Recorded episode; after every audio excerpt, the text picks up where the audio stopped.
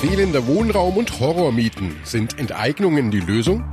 Erwachsene versauen uns die Zukunft. Fridays for Future Kids wollen endlich Taten sehen. Und teure Reisen, Geschenke und Partys für Politiker. Bewährungsstrafen in Miesbacher Sparkassenaffäre. Besser informiert aus Bayern und der Welt. Antenne Bayern. The Break. Willkommen zum Nachrichtenpodcast von Antenne Bayern. The Break ist die Auszeit für mehr Hintergründe, mehr Aussagen und Wahrheiten zu den wichtigsten Themen des Tages. Es ist Montag, der 8. April 2019. Redaktionsschluss für diese Folge war 17 Uhr. Ich bin Antenne Bayern Chefredakteur Ralf Zinno. Wohnungsnot und Mietwucher. Dass dieses Problem viele Menschen bedrückt und auch wütend macht, haben wir am Wochenende gesehen. Zehntausende sind in ganz Deutschland auf die Straßen gegangen, um gegen zu hohe Mieten zu protestieren. In Berlin wurden gleichzeitig Unterschriften gesammelt für ein Volksbegehren mit dem Ziel, große Wohnkonzerne zu enteignen. Und äh, darüber ist jetzt ein heftiger Streit in Brand. Befürworter sagen, nur eine Wohnungsgesellschaft in öffentlicher Hand könne günstige Mieten garantieren. Die Großvermieter seien nur auf Rendite aus und eine Enteignung, also mit anderen Worten eine Verstaatlichung, könne das letzte Mittel sein, wenn nichts anderes mehr hilft, um bezahlbaren Wohnraum zu schaffen. So sieht es uneingeschränkt die Linkspartei und vorsichtig offen zeigt sich auch Grünen-Chef Habeck. Für den Fall, dass Eigentümer zum Beispiel ein brachliegendes Grundstück nicht bebauen oder zu einem annehmbaren Preis an die Stadt verkaufen wollen. Ausdrücklich ist im Grundgesetz eine Sozialverpflichtung des Eigentums vorgesehen. Das haben wir nur immer wieder vergessen. Aber aber nirgendwo ist im Grundgesetz vorgesehen, dass man unbegrenzte Rendite machen kann, sondern die muss begrenzt werden und diese Begrenzung muss durchgesetzt werden. Wenn sie nicht anders durchzusetzen ist, muss man darüber nachdenken, ob man nicht auch enteignet. Die Gegner halten Enteignungen dagegen für Schwachsinn und warnen davor, dass schon allein die aktuelle Diskussion darüber potenzielle Investoren verschrecken könnte. Wer mag schon Geld in den Wohnungsbau stecken, wenn ihm eine Enteignung drohen könnte? Das Problem Wohnungsmangel könnte sich also noch verschärfen, weil womöglich noch weniger gebaut würde. Die Spitzen der meisten politischen Parteien sehen das so. Auch Wirtschaftsminister Altmaier teilt diese Befürchtung, wie er bei seinem Besuch auf der weltgrößten Baumesse Bauma in München klarmachte. Wer aber jetzt über Enteignungen spricht, der beschädigt die Konjunktur und er beschädigt die Interessen von Millionen von Mieterinnen und Mietern, weil es dazu geeignet ist, die private Bautätigkeit zu bremsen und zu entmutigen. Wir wollen einen leistungsfähigen, einen modernen, einen bezahlbaren privaten Wohnungsbau. Wir wollen einen leistungsfähigen öffentlichen und sozialen Wohnungsbau. Und wir wollen, dass die Lebensqualität in Deutschland so hoch ist, wie es der wirtschaftlichen Leistungskraft dieses Landes entspricht. Bayerns Ministerpräsident und CSU-Chef Söder nennt Enteignungen eine sozialistische Idee, die schon damals nicht funktioniert habe und fragt sich, woher die Städte und Gemeinden das Geld nehmen sollen, um die Hausbesitzer bei Enteignungen zu entschädigen. Mit der Zwangsenteignung wird keine einzige neue Wohnung geschaffen. Äh, der Staat müsste dann dafür entschädigen. Das heißt, da wird Milliardenbeträge ausgegeben, aber nur dafür, dass wir vorhandene Wohnungen neu finanzieren. Und äh, wir brauchen dagegen einen neuen Ansatz für Wohnungspolitik. Und da müssten die Grünen eher mithelfen, denn beispielsweise in den Städten sind die Grünen die, die immer blockieren. In München war das der Fall. Das Wichtigste sei, Hemmnisse für den Bau mehr neuer Wohnungen abzubauen. Aber das ganz Entscheidende ist und bleibt am Ende, wenn es so unendlich lange dauert, wenn überhaupt keine Grundstücke vorhanden sind, dann nützt dir jede staatliche Aktivität nichts. Drum Bauordnungen schlacken, äh, kluge Maßnahmen in den Städten machen für Nachverdichtung, zum Beispiel über Discountern, da gibt's riesige Flächen und solche alten Gewerbeflächen sinnvoll reaktivieren. Dann kommen wir schnell und effizienter weiter. Und auch an die Miethöhen müsse man ran, so Söder. Wir brauchen sinnvolle erstens Mietpreisbegrenzungen, eine sinnvolle Mietpreisbremse und es braucht einfach mehr Investitionen. Wenn wir nämlich investieren, wenn wir bauen, wenn wir die Bauordnung vereinfachen, dass schneller gebaut werden kann, dann entsteht Wohnraum und dann regelt sich der Preis von selbst. Da pflichtet ihm zumindest teilweise auch Bayerns SPD-Chefin Natascha Kohlen bei. Es müsse mehr gebaut werden, zugleich aber sollten Mieten gedeckelt werden, so die Sozialdemokratin. Gleichzeitig lenkt die Debatte doch vom eigentlichen Problem ab. Wir brauchen endlich einen Mietenstopp, mehr sozialen Wohnungsbau und eine Stärkung der Mieterrechte. Nur so können wir den Menschen zeitnah und ganz konkret helfen. Und Kohnen rät dazu, einen kühlen Kopf zu bewahren.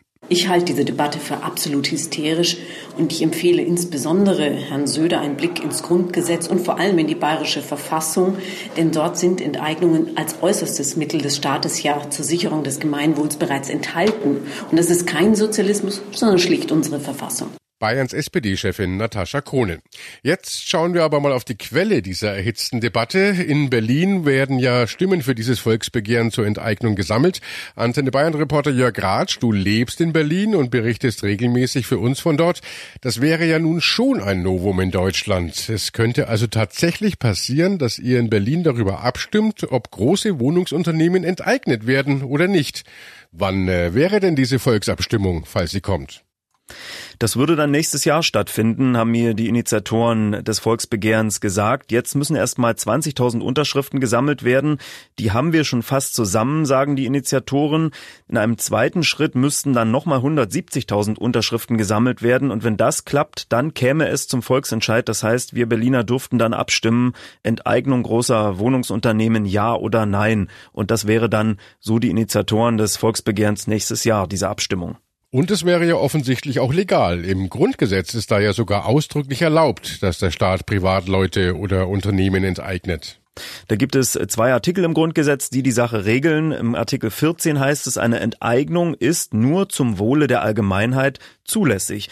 Artikel 15 ist der zweite, der dieses Thema berührt. Da heißt es, Grund und Boden, Naturschätze und Produktionsmittel können zum Zwecke der Vergesellschaftung in Gemeineigentum überführt werden.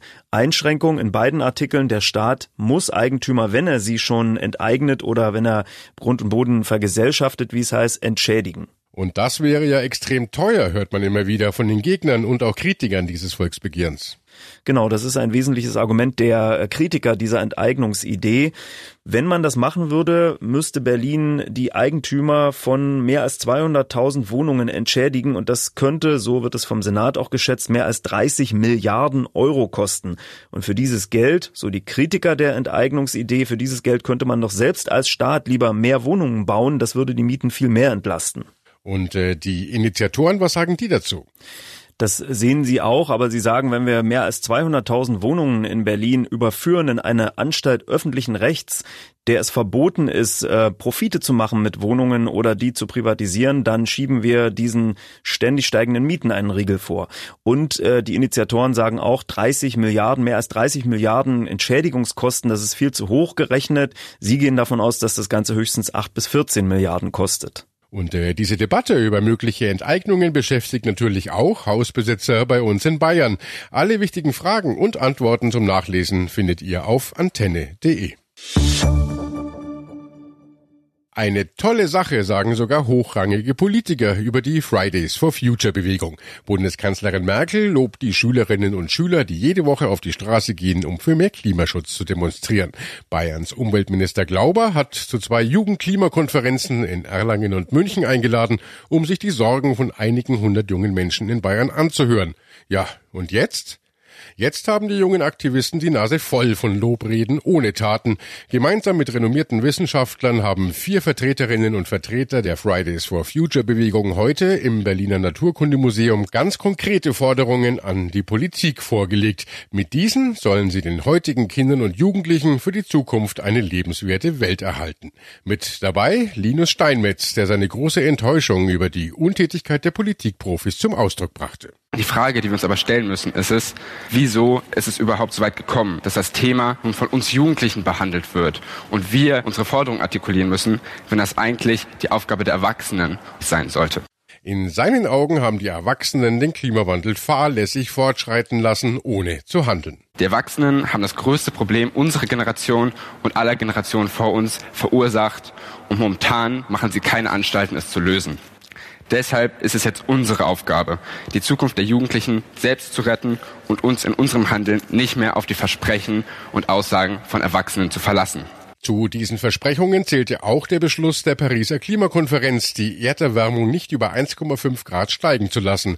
Shana Strahinjic fühlt sich auch darin betrogen. Viele Politiker reden davon, wie wichtig ihnen das Pariser Abkommen sei. Liebe Politiker, setzt euch für unsere Ziele ein und gebt zu, dass ihr das 1,5 Grad Ziel mit den Füßen tretet.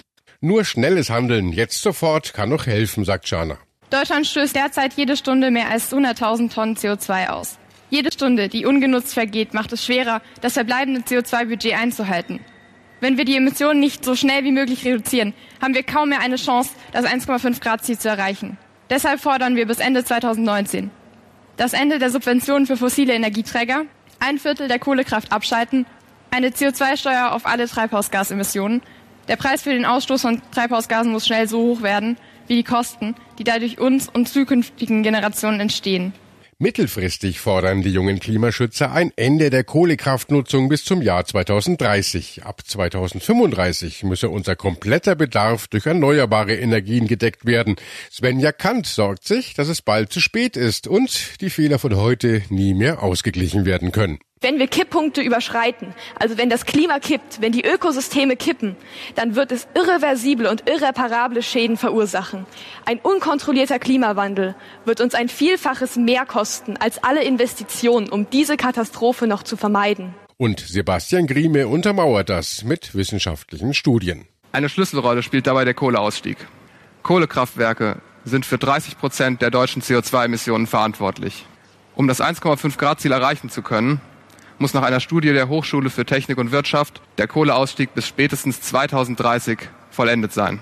Der Beschluss der Kohlekommission ist also völlig unvereinbar mit dem 1,5 Grad Ziel. Die Kohlekommission hat das Jahr 2038 für den Ausstieg empfohlen. Und für die Kids ist klar, wir streiken so lange weiter, bis endlich gehandelt wird. Fridays for Future, auch am kommenden Freitag wieder.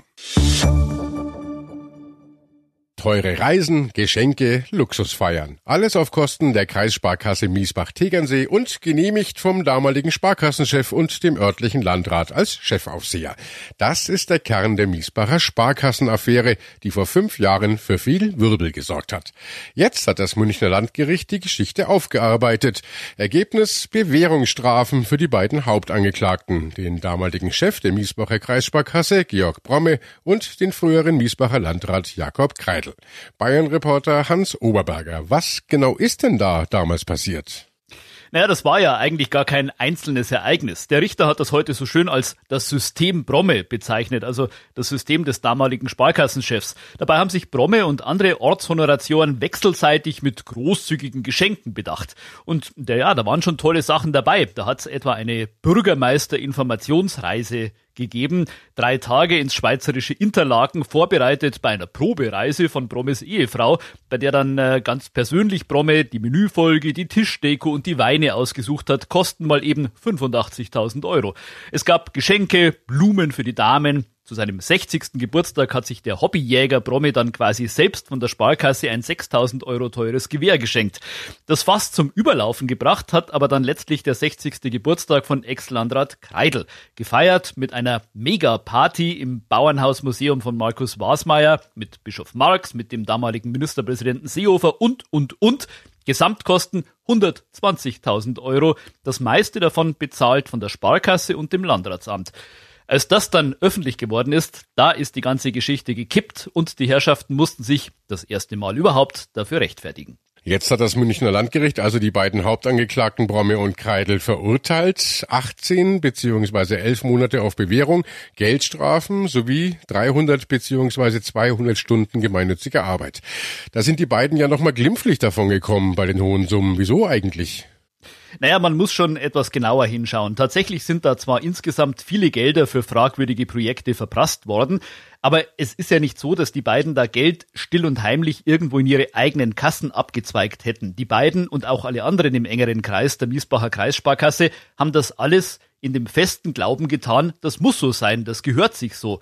Wenn der örtliche Landrat einen Geburtstag hat, dann ist es quasi für die Sparkasse Pflicht, da ordentlich was springen zu lassen. Wenn man so will, sind die Herrschaften da immer noch im alten Amigo-System des früheren bayerischen Ministerpräsidenten Franz Josef Strauß festgesteckt und haben nicht gemerkt, dass diese Zeiten eigentlich seit 20 Jahren vorbei sind. Das haben auch die Anwälte der beiden als Verteidigung vorgebracht. Nicht jeder habe diese Praxis in veränderten Zeiten als Unrecht gesehen, hat's geheißen.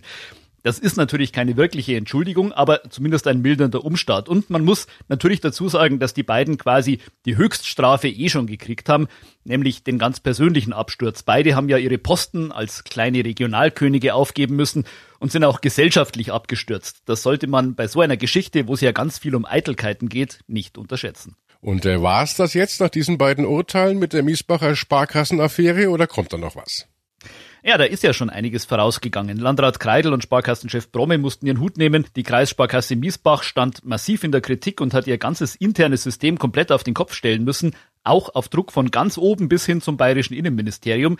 Die neue Sparkassenleitung hat die früheren Mitarbeiter schadenersatzpflichtig gemacht. Das Sponsoring-System der Sparkassen wurde überarbeitet. Also diese Affäre hat schon eine ganze Menge in Bewegung gebracht, jenseits der Vorfälle direkt bei den beiden Hauptangeklagten. Und auch jetzt ist es immer noch nicht ganz vorbei. Die Staatsanwaltschaft hat noch eine zweite Anklage im Ärmel gegen sechs weitere, weniger schwer belastete Mitglieder des Verwaltungsrats der Miesbacher Kreissparkasse. Also das Ganze geht auch juristisch noch weiter. Aber klar, mit den heutigen Urteilen ist äh, diese jahrelange Affäre jetzt zumindest weitgehend beendet und äh, damit dann hoffentlich auch das alte System verfilzter Machtfreundschaften. Danke, Hans. Und das war The Break, der Nachrichtenpodcast von Antenne Bayern an diesem Montag, den 8. April 2019. Ich bin Chefredakteur Ralf Zinno. Antenne Bayern. Besser informiert. Jeden Tag. Zu jeder vollen Stunde auf Antenne Bayern. The Break. The Break gibt's auch morgen wieder um 17 Uhr. Jetzt abonnieren.